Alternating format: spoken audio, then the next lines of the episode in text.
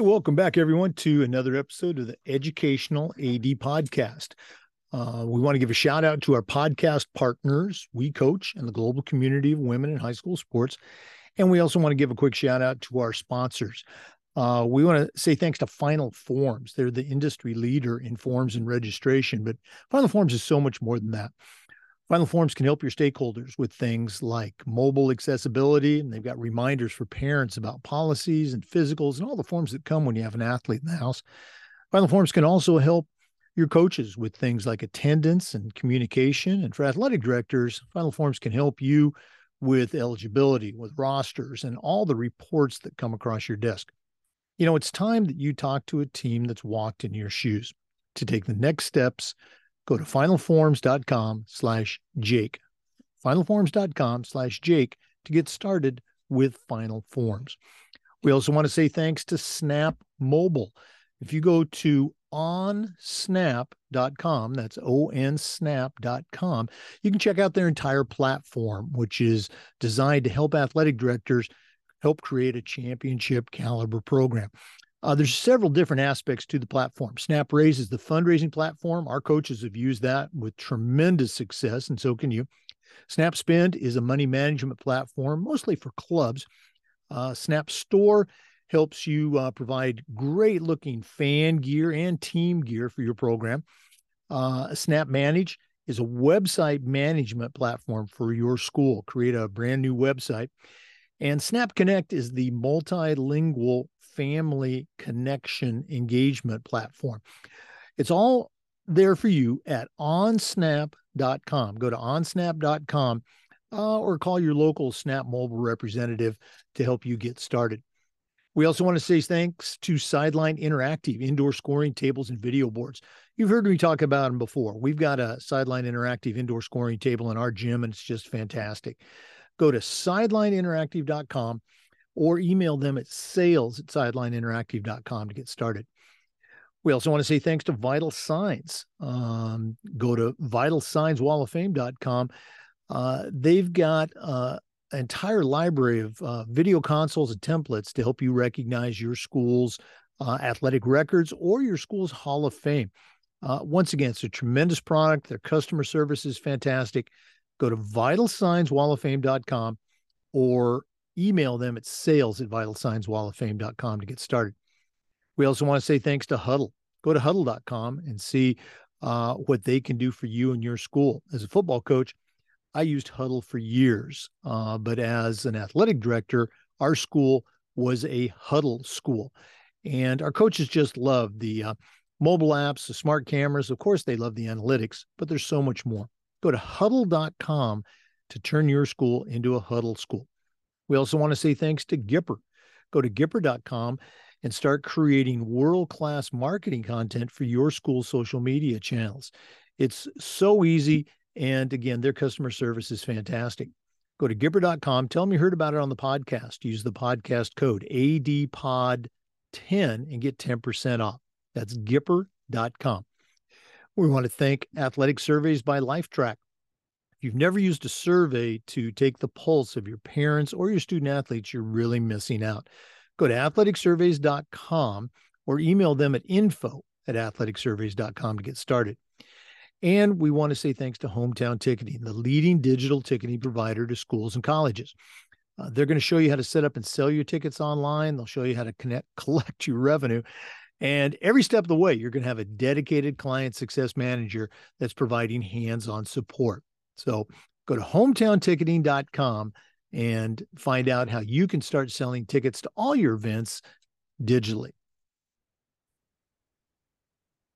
Welcome back, everyone, to another episode of the Educational AD Podcast. Today, it's another back to college episode, and we're going to be visiting with Leanne Danzy Bussell. She is the, excuse me, Dr. Leanne Danzy Bussell.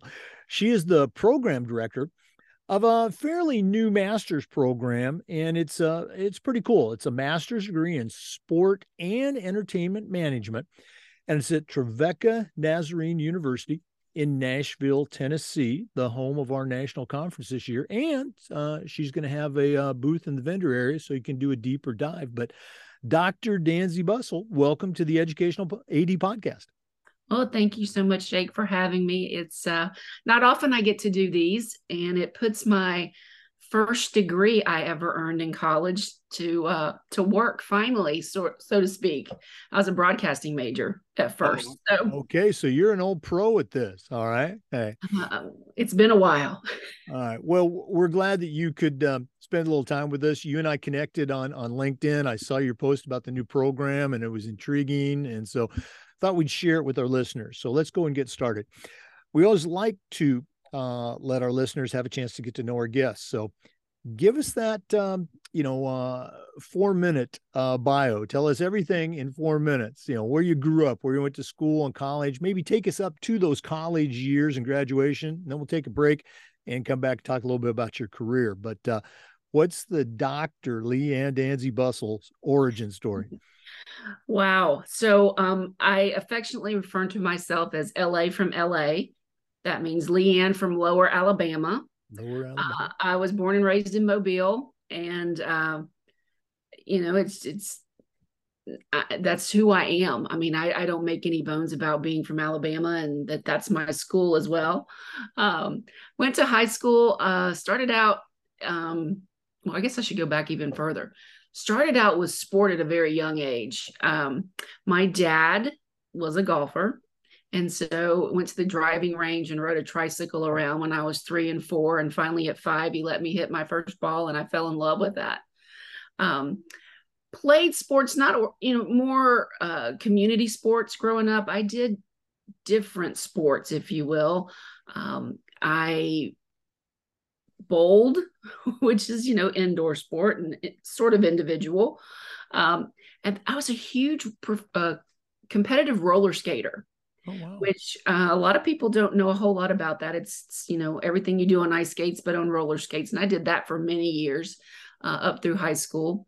Uh, graduated from high school in the Mobile area and went to Alabama, and was very fortunate to um, have a connection that got me hooked up with the athletic department there. Just a you know just a small athletic department. Might have heard of it. A little bit of success there, right?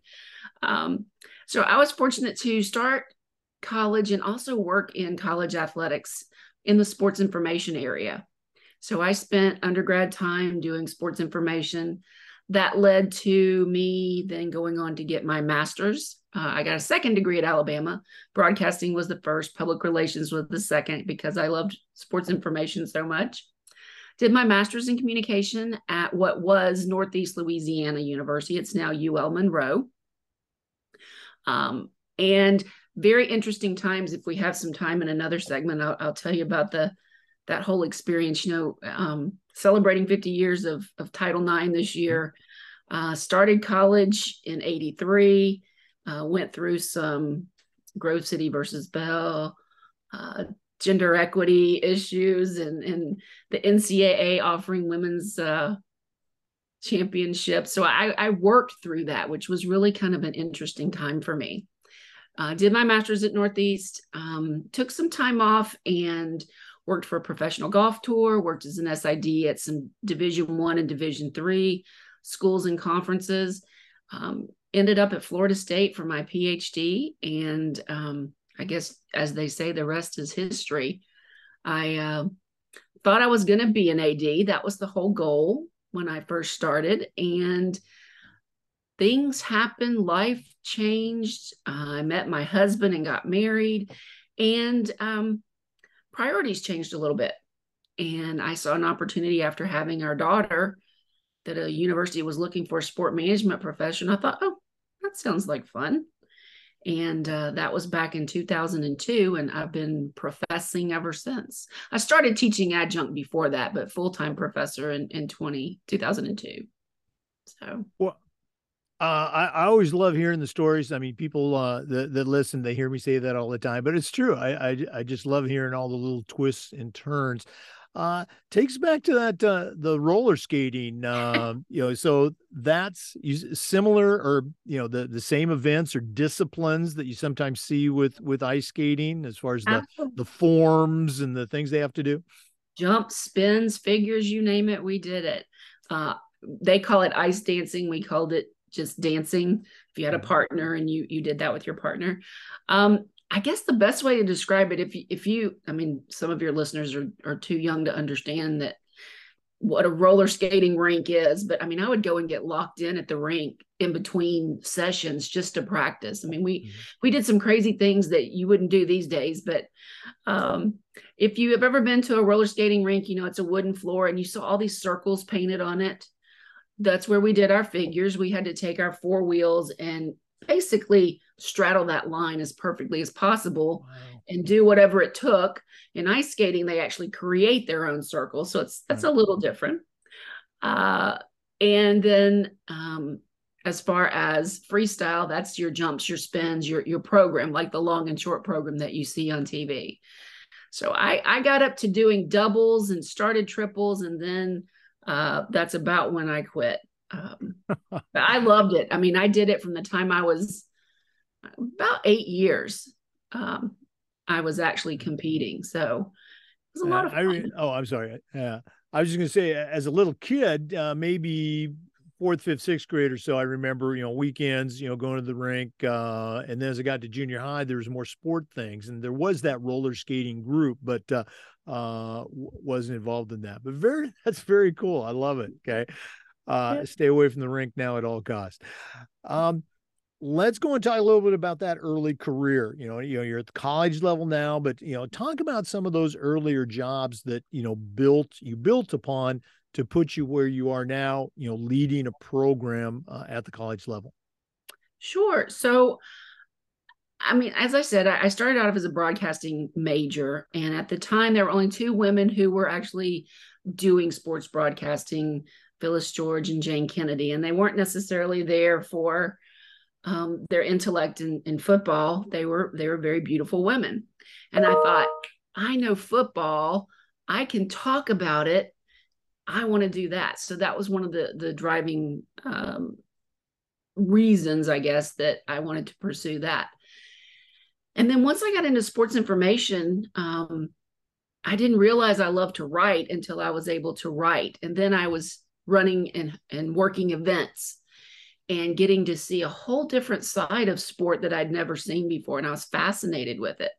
So I did that all through my undergrad program and my actually my master's. I was a, a graduate SID. Um, and that's kind of where the transition was really kind of needed. Alabama, I didn't get to work football games. Um, it just wasn't, you know, this is pre return to the original intent of Title IX. And so um, I, I guess I, I got to sit in the stands and cheer for my team as opposed to not cheer in the press box. But um, at it, during my master's program, I was in charge of defensive stats for football, and that was like so much fun.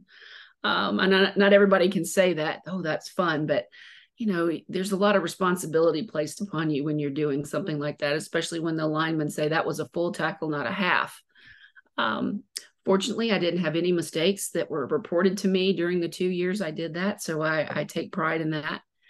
And then I knew I, I started thinking about would I want to be an athletic director? And at that point, I thought, yes. But as a female in the field, I had to figure out what was my angle, what was unique about me that would would entice someone to want to hire me. And the only thing that I came up with was education.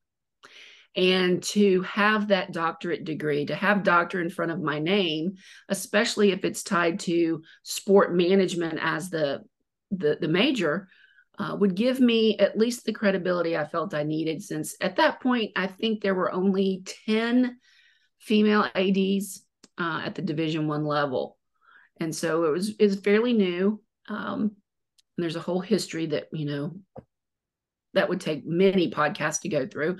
But I was fortunate that there were women who paved the path for me that allowed me to one get that degree, uh, the doctorate, uh, and then to serve as, as sort of mentors for me along the way. That's um, probably been one of the best, um, I guess, teaching tools I've had, are, are those women who took the time and invested in me. And maybe that's why I love what I do now, because now I have the ability to invest in others, um, kind of paying it paying it back, but yet paying it forward at the same time.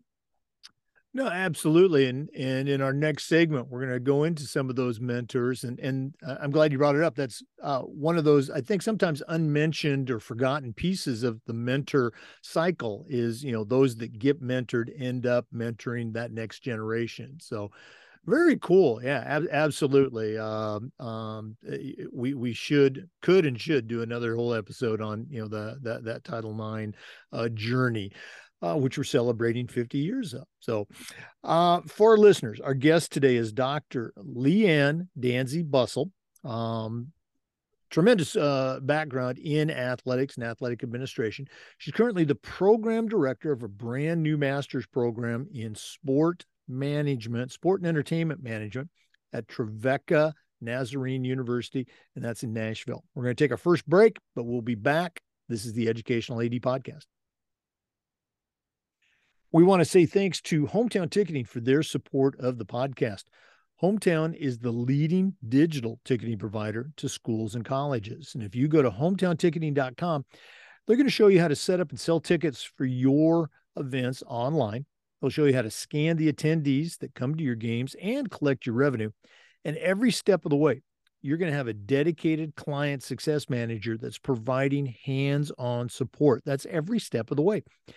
Go to hometownticketing.com. They'll also show you how to sell tickets for things like school dances, school plays, concerts, even graduation. Hometownticketing.com. Simple and easy online ticketing. We also want to say thanks to Sideline Interactive. You heard me talk about our sideline interactive indoor scoring table in our gymnasium. It's just fantastic. Uh, of course, we use it for home games, but we also use it for pep rallies. We use it for signing ceremonies. It's tremendously versatile, and the customer service is just fantastic. Go to sidelineinteractive.com and schedule a live web demonstration and see their tables and boards in action. You can also email them at sales at sidelineinteractive.com to see exactly what their fantastic products can do for you. That's sales at sidelineinteractive.com. Welcome back, everyone. Uh, our guest today is Dr. Leanne Danzy Bussell. She is the program director of the brand new uh, Sport and Entertainment Master's Degree program at Trevecca Nazarene in uh, Nashville, Tennessee. Uh, Dr. Danzy Bussell, um, none of us get to where we're at on our own. And you kind of alluded to some people that have helped you along the way. Uh, the expression that I always use is, I still hear those voices in my head. So, uh, do you have any voices that you hear? All the time. Um, obviously, you have to go with parents first because they kind of set the tone um, and and guide you up until a point until you find I I call that finding the next mentor. Um, I'm an only child, and so my dad was a, a sports fan, and my mom kind of went along with that. So we did sports in our family, um, mainly Alabama. I'm not going to sit here and, and and hide the fact of that, but um, you know they they supported me, and when I went to college. Um, you, you know you always listen to your dad at least i did like you felt like he was the the strong person who was going to not lead you in a, a, wrong down a wrong path. And um i felt like he led me down a wrong path and i had a hard time telling him. And that this sounds kind of uh, weird to say it that way but he said you need to major in computers. Computers are the wave of the future. And this is when i you know i graduated high school in 83 and went to college then. So he was right. Um went to school to major in computer science and after my first year i was like uh no. So i knew that i i was already liking broadcasting and working in sports information so i totally changed my major and didn't tell him until i was about a week away from going back to college. And he would be the first one to tell you if he was still here that probably the best decision i ever made is to follow my heart. Um, so my parents first, and then um, the first senior woman administrator I worked under. Uh, her name was Anne Marie Lawler. She's Anne Marie Rogers now. And she just took me under her wing and said, Here's sports information, give it a shot. And I'll never forget, she um made the decision to leave Alabama after being there for 20 something years. And she was going to the competitor. And I don't mean within the state, she actually headed to Florida. And she was the SWA at the University of Florida um, for about the same amount of years. And when she was leaving, she approached me and she said, I want you to write the press release about me leaving. And of course, I broke down and cried. I'm like, no, you can't go. Um, but she would be a second mentor. And then um, during my time at Florida State, uh, the other um, senior woman administrator who played a big role was Jan Stocker. She has uh, since passed away, but she um, brought me in as a, a PhD student and really taught me about leadership and administration. And then I wouldn't be where I am today if it weren't for women like, oh gosh, Janet Parks and Jackie Cuneen and Diana Gray and, and Brenda Pitts, who I call them the mothers of sport management.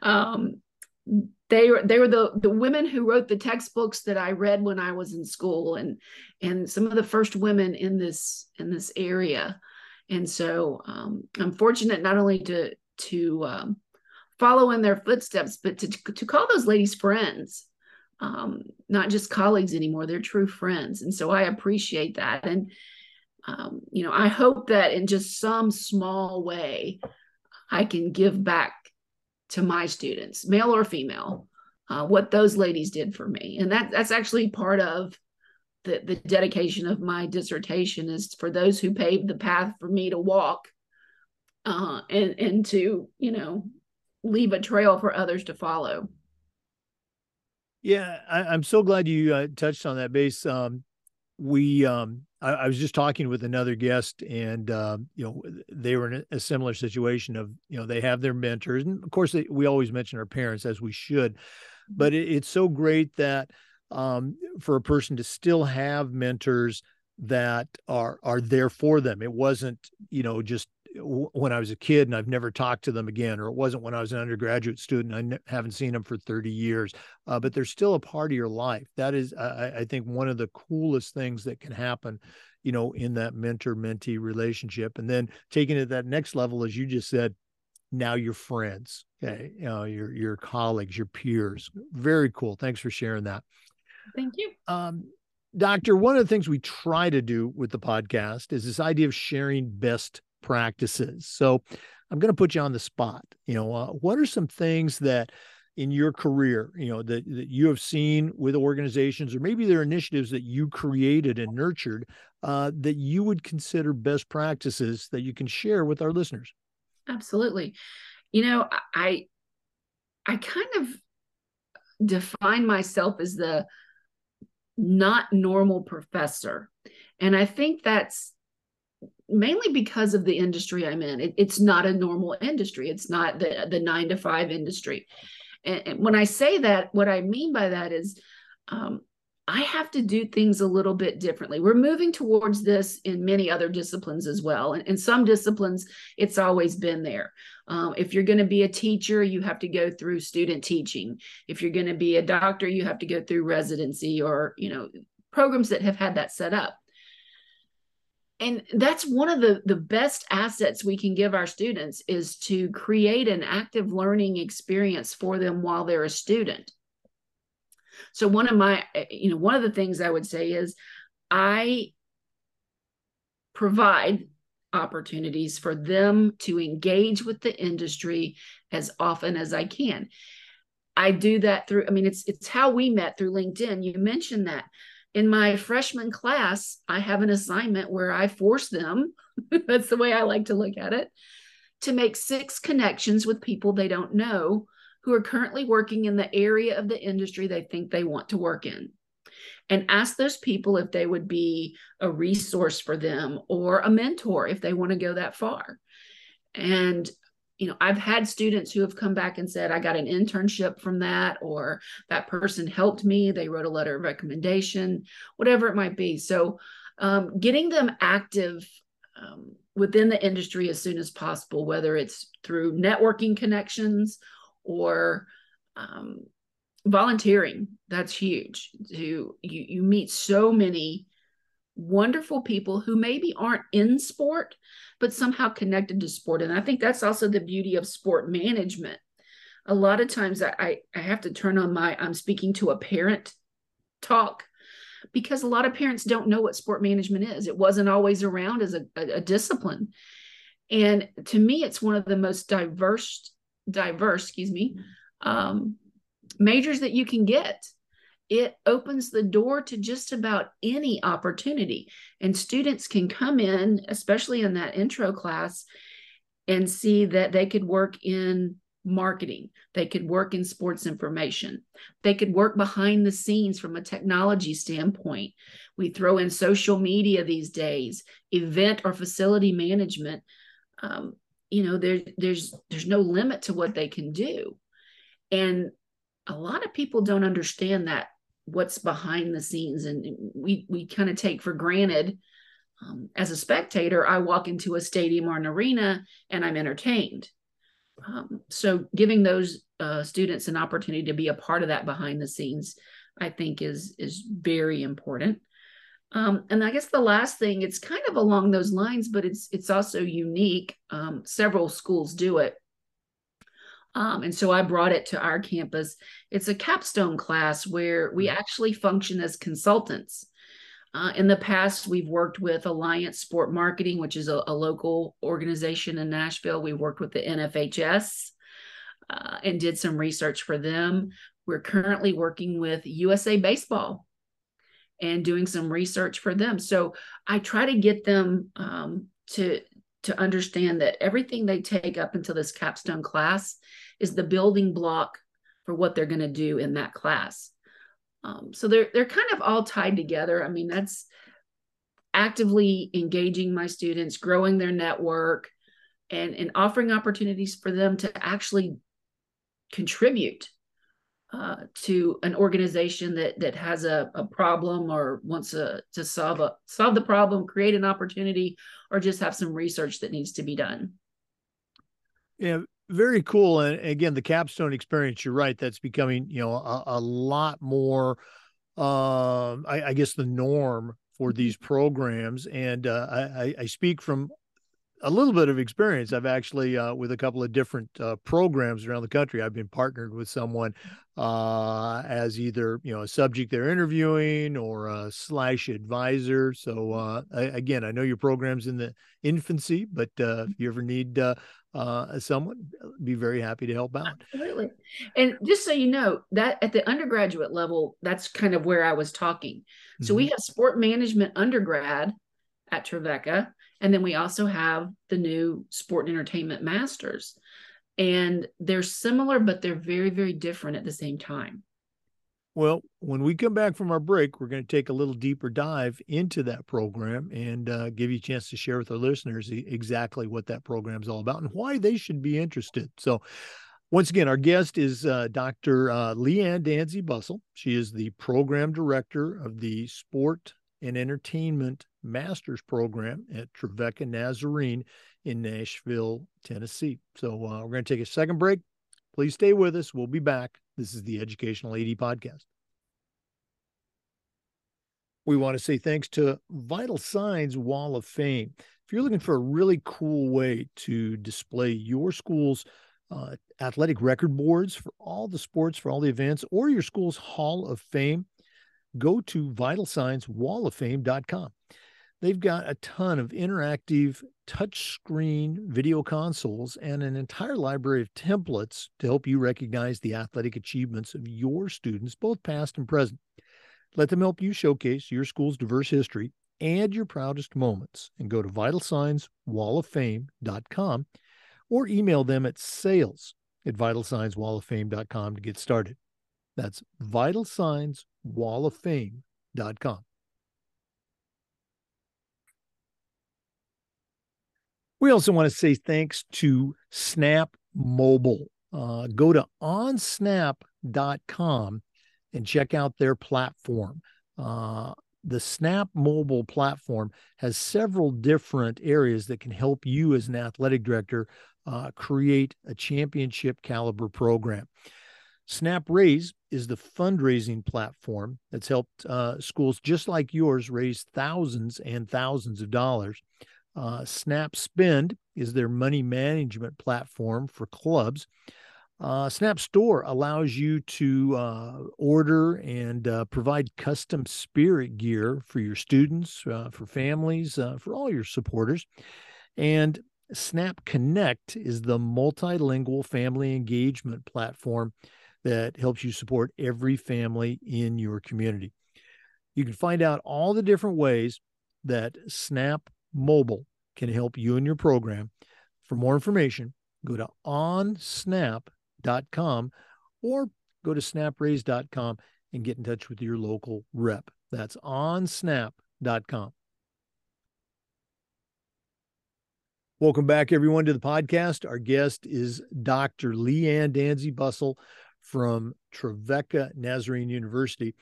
Uh, doctor, um, we talked about this new sport and entertainment master's program that you're just kicking off. Uh, share a little bit about maybe the history of the program, uh, and then w- let's take that deeper dive and, and let our listeners, who are mostly high school athletic directors, uh, know exactly why they should be interested. So, what's the story about the program? So when I came to Trevecca, this is my seventh year. Um, I had a five-year plan. Uh, first was to reorganize, revamp the undergraduate program, and then eventually uh, create uh, an, a master's, not necessarily in sport and entertainment. But as we went through um, the years, the, the, the five year plan was very much shortened in terms of the undergraduate program uh, I started making changes almost right away. So that was was sped up, and and I tried to actually change the name of the undergraduate program to sport and entertainment, and a couple of little red flags, but we we moved on from that. And I thought, well, it makes sense to think about a master's now. So I started planning the bug and um, kind of to cut through some red tape um, and not tell a long story. We had some shifting on our campus we were growing our STEM program, and I was part of sport um, and exercise science. And it made sense that exercise science would go into the STEM program, uh, science, and you know, it just it just fit. Uh, but I was going to be the outlier, and so my provost and the dean of the School of Business met with me and said, "We want to move you to the School of Business." And it changed my program a little bit. I went from being a BS in sport management to being a BBA with a concentration in sport management.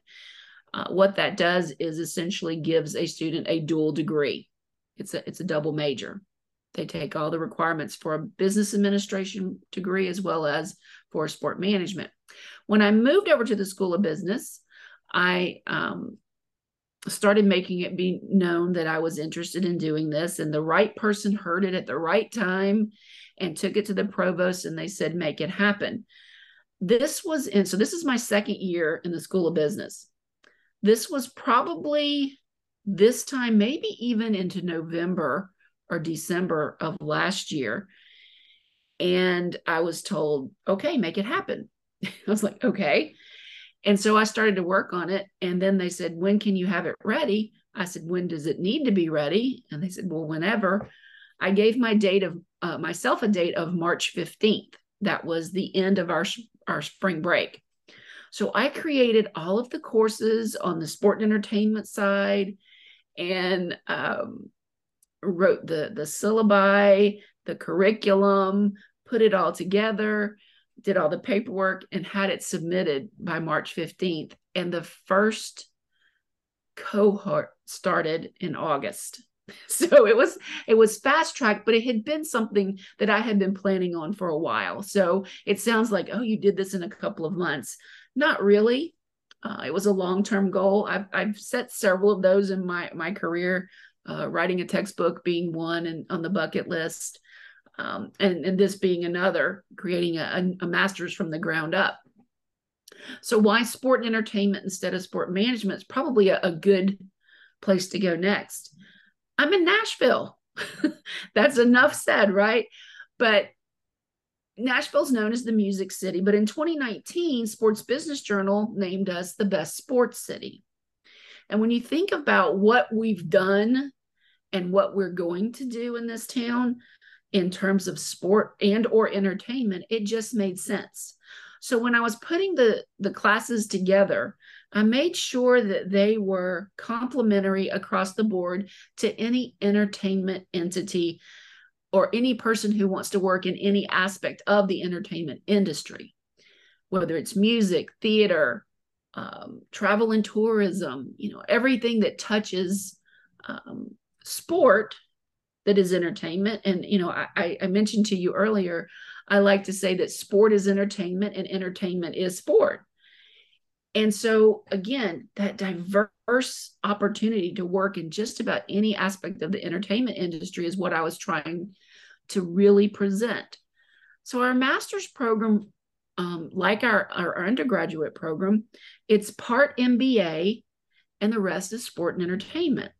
So they come in and I like to call it it's it's like an executive MBA. They take those core MBA courses um, and you know accounting and finance and, and marketing and law and, and global issues and then once they go through that there's one course from our leadership master's program that i thought was very important and that's a it's a teams course it's um, leading and building teams everything we do in the industry at least on the sports side and, and i can even think about other industries you're a part of a team so I thought that would be a great one from a leadership perspective for uh, someone that was going to work in, in the sport or entertainment industry. Then they come back over on our side for those courses that are, are strictly sport and entertainment. And they're they're not like our undergraduate program. They're very different in terms of what what we're teaching, uh, and actually even in, in name, we have uh, an onboarding two week course where they come in, and this is kind of what sets our program uh, apart from others. Yes, I have an advisory board like a lot of other uh, master's level programs will have, but my advisory board also agreed to serve as mentors.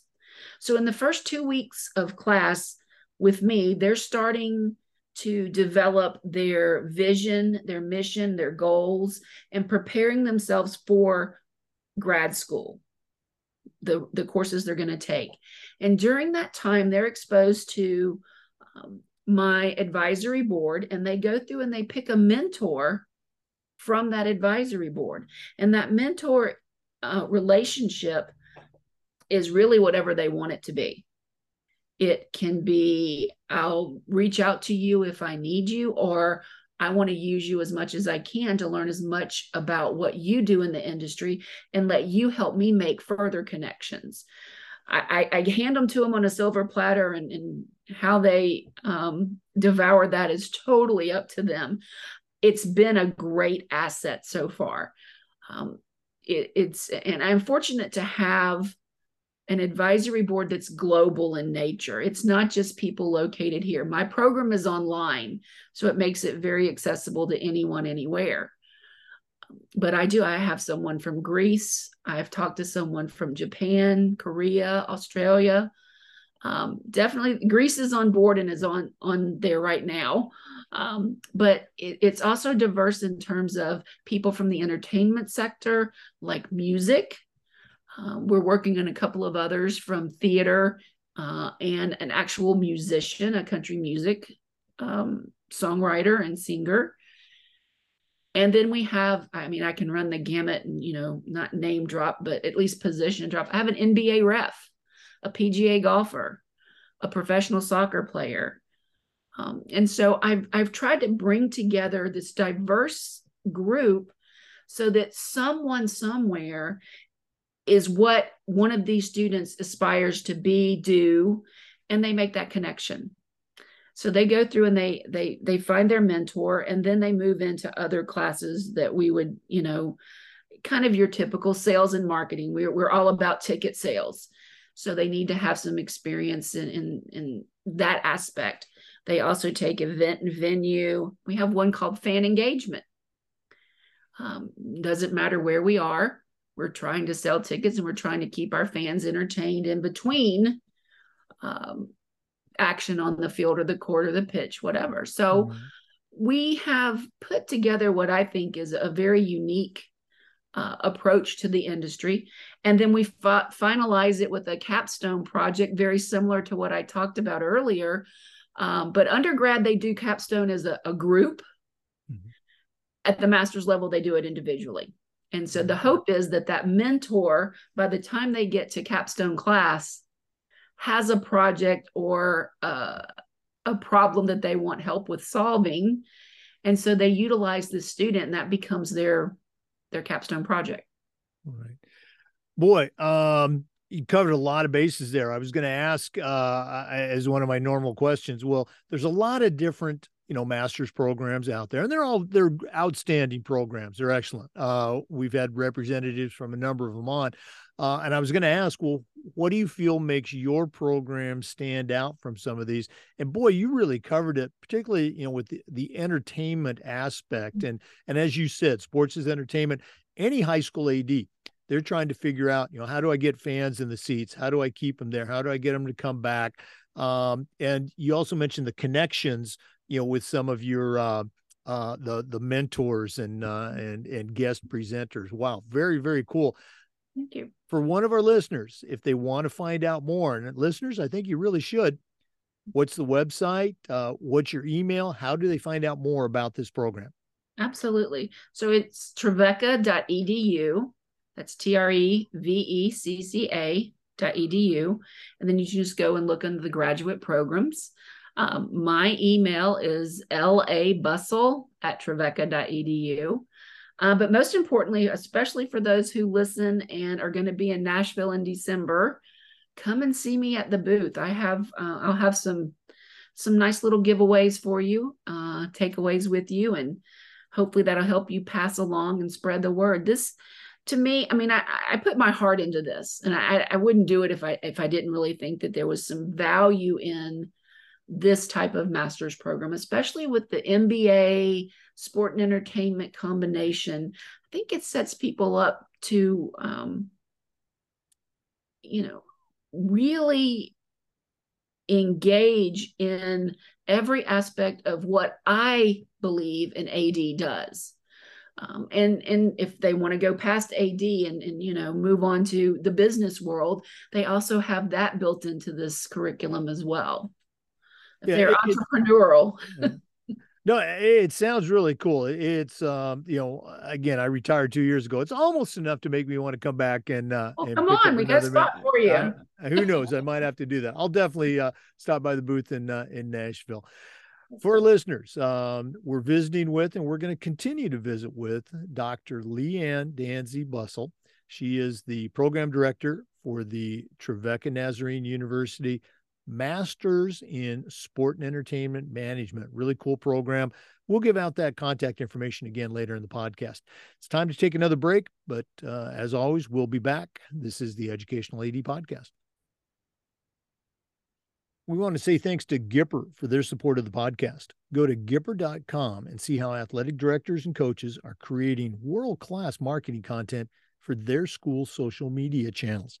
You can do it in seconds on any device, and you don't need any design experience. It's so easy, even I can do it. Go to Gipper.com, tell them you heard about it on the podcast, and use the podcast code ADPOD10 and get 10% off. That's Gipper.com. Start creating custom branded content for your school's social media channel. Gipper.com. We also want to say thanks to Hudl. Go to hudl.com. Hudl is how the world sees sports. Over 200,000 teams use Hudl to help their athletes play better. As a high school football coach, I used Hudl for years, but as an athletic director, our school was a Hudl school. And our coaches across the board just love the smart cameras. They love the mobile apps. Of course, they love the analytics, but there's so much more. Hudl has the tools to help every team and every athlete play better. And if you go to hudl.com, you're going to find a professional grade solution for your athletic department. At Hudl, we believe in sports and teams believe in Hudl. Can 6 million users be wrong? Go to hudl.com and turn your school into a Hudl school. That's hudl.com. Welcome back, everyone, to the Educational AD Podcast. Uh, doctor, one of our long-standing talking points revolves around you know the idea of toughness. Um, you know, a hundred years ago when I was in high school, um, you know, our coaches used to say things like, "Come on, guys, you got to be tough," or "Come on, Jake, you got to suck it up," and mm-hmm. we pretty much knew what they meant, and we did it. Uh, in the many years since then, uh, I think we've found much better ways to communicate with our student athletes. But personally, I still feel toughness is an important facet of the athletic experience and of life. So here's my question mm-hmm. How can a coach, an AD, a leader, how can we help kids today develop toughness while also being sensitive and aware of the very real uh, challenges that a Generation Z kid is experiencing that I never had to go through back in the 70s. Uh, what's your take on that?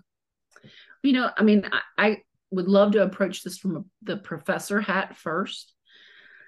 You know, toughness is um, it's relative. Some people can handle a lot more than others. So, from my perspective, I try to to feel out my students early on and, and figure out who and what they are. Um, and then i begin to challenge them. It gets each you know each class each year it gets tougher and tougher. It's the way it's supposed to be. Tougher tougher. Yes. And so i really feel like i don't have a problem letting them fail. I don't mean fail a class but maybe fail an assignment or um, anything that i can do to help them grow as an individual through my classes or through uh, assignments builds toughness. Uh, I can give you an example if that helps. I, I my event class, which is one of my bigger, most exciting and fun classes to teach, they actually put on an event. And they were putting on an event a couple of years ago. And there's always a philanthropy tied to our event. We were raising money. It was an October event. So, Susan G. Komen, breast cancer, perfect month to be recording this. Um, and I walk along with them.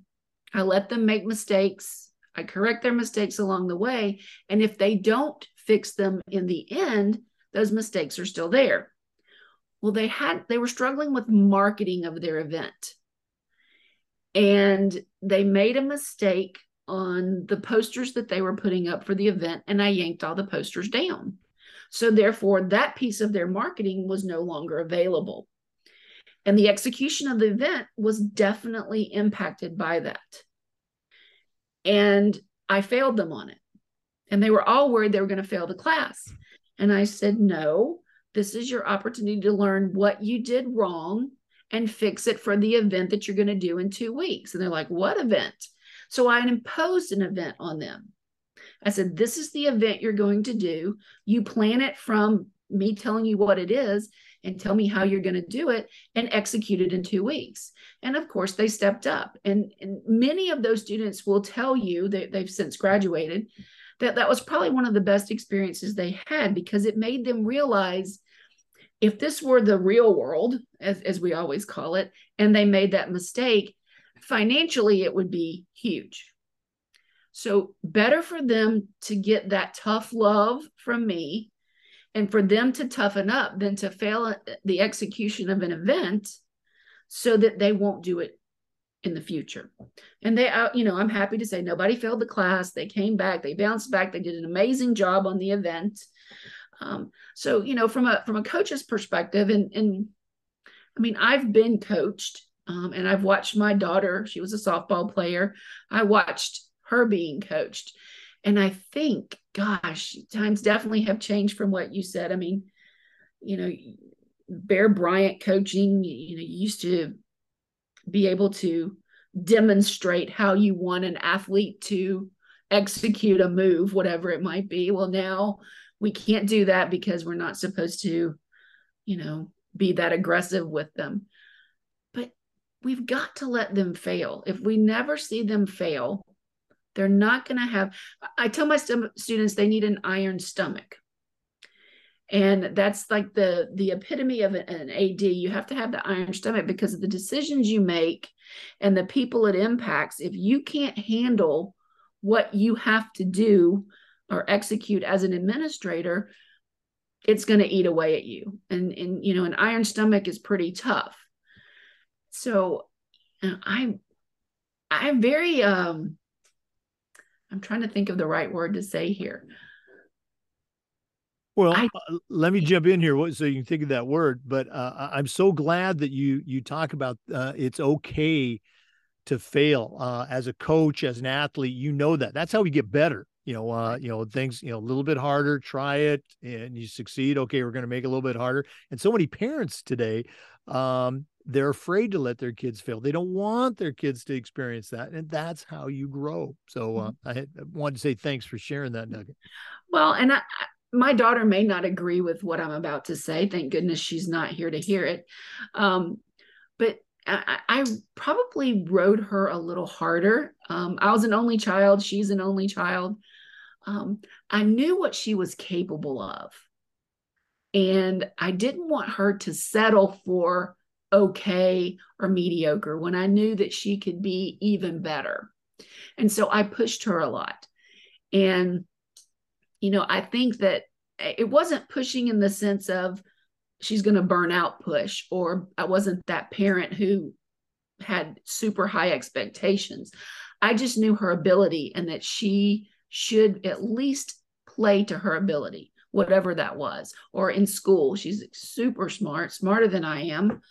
Um, and so I, I pushed, but not in the way that a lot of parents push these days. And I don't want to put anybody, you know, under the bus, but um, I, I, hear that from students, and that's why we've had such a decline in um, high school participation because of the, you know, specialization. Um, st- you know, parents say my kid's going to be a fill in the blank, and they push them towards that, and they pay for all the lessons, and they send them to all the camps um, we let uh, Sophie choose what she wanted to do. But we also had rules in our house that you had to have an activity every semester. Right. So in the fall, she had to have an activity, and in the spring, she had an activity. Um, she was an archer. She did archery for a couple of years. That was both both semesters, but she was a big softball player. And she came to us and wanted to play softball. Um, but we said, if you make the commitment, you stick with it until you're done with high school. Uh, so she would say that we forced her to play. And it wasn't so much forcing her to play, it was the lessons that she was learning from being on that team that toughened her up. No, absolutely. Uh, we're very similar with our own kids. I appreciate you sharing that. Okay. For our listeners, once again, our guest is Dr. Leanne Danzy Bussell. Uh, she's the program director of the new Masters in Sport and Entertainment Management at Trevecca Nazarene University in Nashville, Tennessee. We're going to take another break, but we're uh, wrapping things up soon. Please stay with us. This is the Educational AD Podcast. We want to thank Final Forms for their support of the podcast. If you're not familiar with Final Forms, they're the industry leader in forms and registration for athletics. Um, but there's so much more than that. Final Forms can help your stakeholders with things like mobile accessibility. They've got reminders for parents about policies, about physicals, and all the forms that come when you have an athlete in the house. Final Forms can also help your coaches with things like attendance and communication. And for athletic directors, Final Forms can help you with eligibility, with rosters, and all the reports that come with being an AD. You know, it's time that you talk to a team that's walked in your shoes to take the next steps, go to finalforms.com slash Jake. That's finalforms.com slash Jake to get started with Final Forms. Welcome back, everyone, to the Educational AD Podcast. Um, doctor, during the break, uh, you know, we're kind of sharing uh, that uh, you know you uh, you know really have a, a passion for this next subject. If I can steal one of your words, so go and share with our listeners. I think they'd enjoy it. So, you know, you gave me an opportunity to to pick a topic to to talk about. And I I use this a lot with my students and that's passion and purpose. You know, I, I always get the the saying I want to major in sport management because I'm passionate about sport. And you know, that's a great beginning. But throughout the time that I'm with those students, I try to get them to understand that the passion that they talk about really needs to transform into their purpose. And by that, I mean throughout the courses that they take, um, I'm hoping that something, we, if we want to call it the light bulb moment, will go off and they'll they'll realize that that's what they want to do for the rest of their lives and i know it's hard to figure that out when you're 18 19 20 years old but there's got to be something that draws you to sport or sport and entertainment initially and that like i said is, is that passion that passion is going to carry them through a lot of working in the industry but it's that purpose where they really begin to see their worth uh, as an employee or as a boss, if you will. And it also is where they begin to create and then leave their legacy. And that's where I try to get them to understand. I, I have a group of students right now uh, in that capstone class that we have two partners. I told you one was USA Baseball, the second one is actually our own university.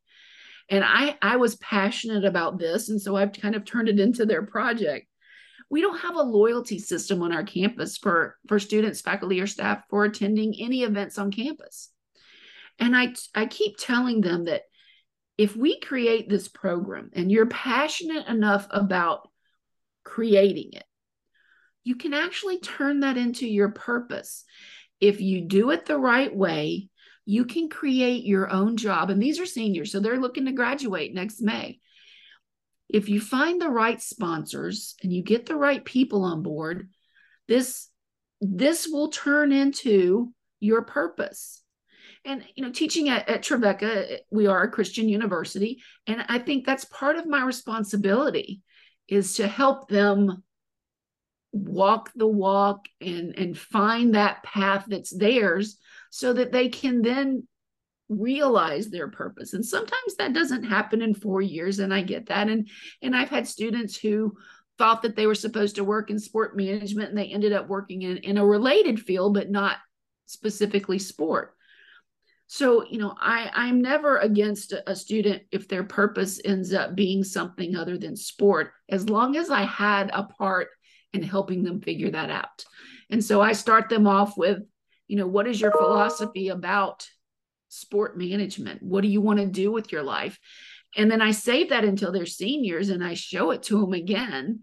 And a lot of times it's changed because they've been shaped and molded by the, the general education courses they've taken, the professors they've had, or just experiences along the way in, in, in sport that, um, you know, maybe even led them down a different path. And so that that's why I love to talk about Pat. I, I get the passionate in the freshman and i hope by the time they're a senior it's it's now their purpose well again absolutely you you want them to feel you know that passion as they continue to go through but you'd also hope that maybe uh, now that they're a senior, the, they've got more perspective, and you know maybe that aim is you know maybe it's still laser focused, or or maybe they've they found something uh, else that to catch their eye.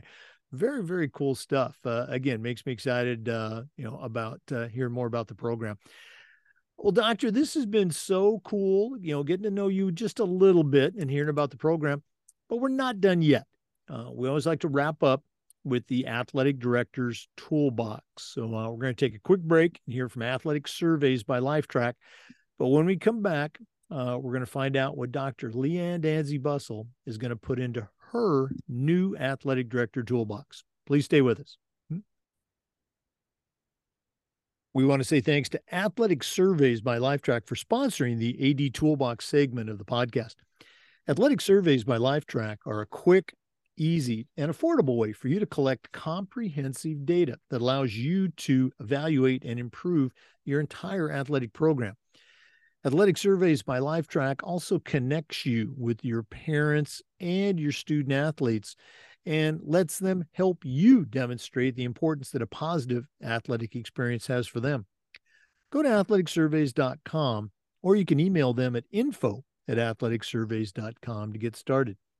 If you've never used a survey to take the pulse of your parents or your student athletes, you're really missing out. Talk to the pros at Athletic Surveys by Lifetrack and let them help you take your athletic program from good to great. Well, it's that time of the podcast. We've been visiting with Dr. Leanne Danzy Bussell from Trevecca Nazarene University. Tremendous uh, background in athletics and sport administration, and now she's directing her own program at the graduate level. Uh, but right now, I'm going to challenge her to send out a brand new athletic director on their very first job, but I'm only going to let her put three things in their toolbox. Uh, Leanne, what three items are going, going to go into your athletic director toolbox? Uh, as we were talking during the break, yes, 100 would be great. Done enough time to do that. And I'm going to approach this more from um, uh, maybe what they need to possess, not necessarily an actual tool but um, things that I think are critical to being in a leadership or a management position. And the first thing is an effective communicator. Um, you know, more importantly, listening. Uh, we know that that's the major part of communication. Some people even say 80% of, of communication is listening. We need to be able to hear the things that are going around us because far too often we we think we see things, but we're not listening. And that leads into the second one, uh, and I'll explain the the communication part a little bit more here. And that's surrounding yourself with quality people, uh, people who uh, mentors, colleagues, uh, coaches, coaching staff, if you're hiring, looking for those people that are going to, uh, as I like to tell my students, make you look like a genius, make your job easier, um, but but surrounding yourself with quality people people who are experts in what they do. Um, that's to me uh, a key part of an athletic director's position is is finding it's kind of the Jim Collins scenario, finding mm-hmm. the right people to sit in the right seats on the bus, and uh, if necessary, getting the wrong people off the bus. Um, but but put those quality people, put them in your your inner circle. Um, and the last thing I would say, and it is more of a tool, and that's from an innovation standpoint. Um, you know, these days, the younger or newer ADs are going to have the technology aspect. Um, but I think strategic planning, uh, from an innovative standpoint, what can we do differently, or what's what's the cutting edge um, technology that we can employ? And you've got so much of that as your sponsorship. It, it's great to see that. Uh, but but getting the awareness out there that uh, being innovative, especially from a financial perspective. Uh, we all know um, what it takes financially at the high, even at the high school level, to to run an athletic program. So uh, being innovative in, in those areas, I think, and, and forward thinking. Um, what can I do that's different? Or, um, you know, I always tell my students that we don't invent the wheel. The wheel was already invented, but we can tweak it and we can make it a little better. And so there's not anything out there that hasn't been tried somewhere. It might not have worked at one place, but it could work for you. So don't be afraid to to be innovative and, and use some things that you've you've seen others try. And of course, the last one I'm going to put in four um, would be talk to me about our master's in sport and entertainment management, why it would be a good fit for you, and um, let's get you enrolled. The next start date is the end of March, so you can, uh, for many of them, go on spring break and come back and start the program or start it as they're going to spring break. Um, but I really would love to share more information about this with any of your listeners who are are at least curious about learning a little bit more. And I am always open to talk about it anytime, any place. Um, see me at the booth in Nashville if you're going to be there, and if not, um, feel free to reach out to me through email yeah, let's go and give out that contact information. Uh, I, I, a lot of our listeners, you're going to be in uh, Nashville. I'm certainly going to be swinging by that booth. Uh, but what's the website and how can they get a hold of you, uh, find out more information, or just pick your brain? Yes. So it's trevecca.edu, and then you'll search under the graduate programs and you will find us there. Uh, then my email is la bussell b u s s e l l at trevecca.edu. Dr. Leanne Danzy Bussell, thank you so much for being on the podcast. All the best with the program, and uh, I'm definitely going to be looking you up uh, when I get to Nashville. Well, thank you so much. I appreciate this opportunity. I always, my students would say, she loves to talk. Um, and they're right. Um, especially when it's something that, you know, we can go back to that whole passion and purpose. When you're passionate about it and you know it's your, your life's purpose, it's really, really easy to talk about it. No, well, we appreciate you spending time with our, our listeners today. Uh, for our good listeners, remember the Zoom recordings of all of these interviews get uploaded to the Educational AD Podcast YouTube channel. We appreciate you listening today. Come back just about every day for new content on the Educational AD Podcast. We'll see you next time. Thanks again for listening to today's episode. Uh, as I said, come back just about every day for new content. We want to say thanks to our partners, We Coach, and the global community as well as our sponsors. Every single one of our sponsors I've used as a coach or as an athletic director. With the one exception is hometown. Uh, and the only reason I didn't use them is because uh, I retired just as they were coming into vote. But I've talked to hundreds of ADs that use hometown, and it's a great, great platform, as all of our sponsors are. So thanks again for listening. We'll see you next time on the Educational AD.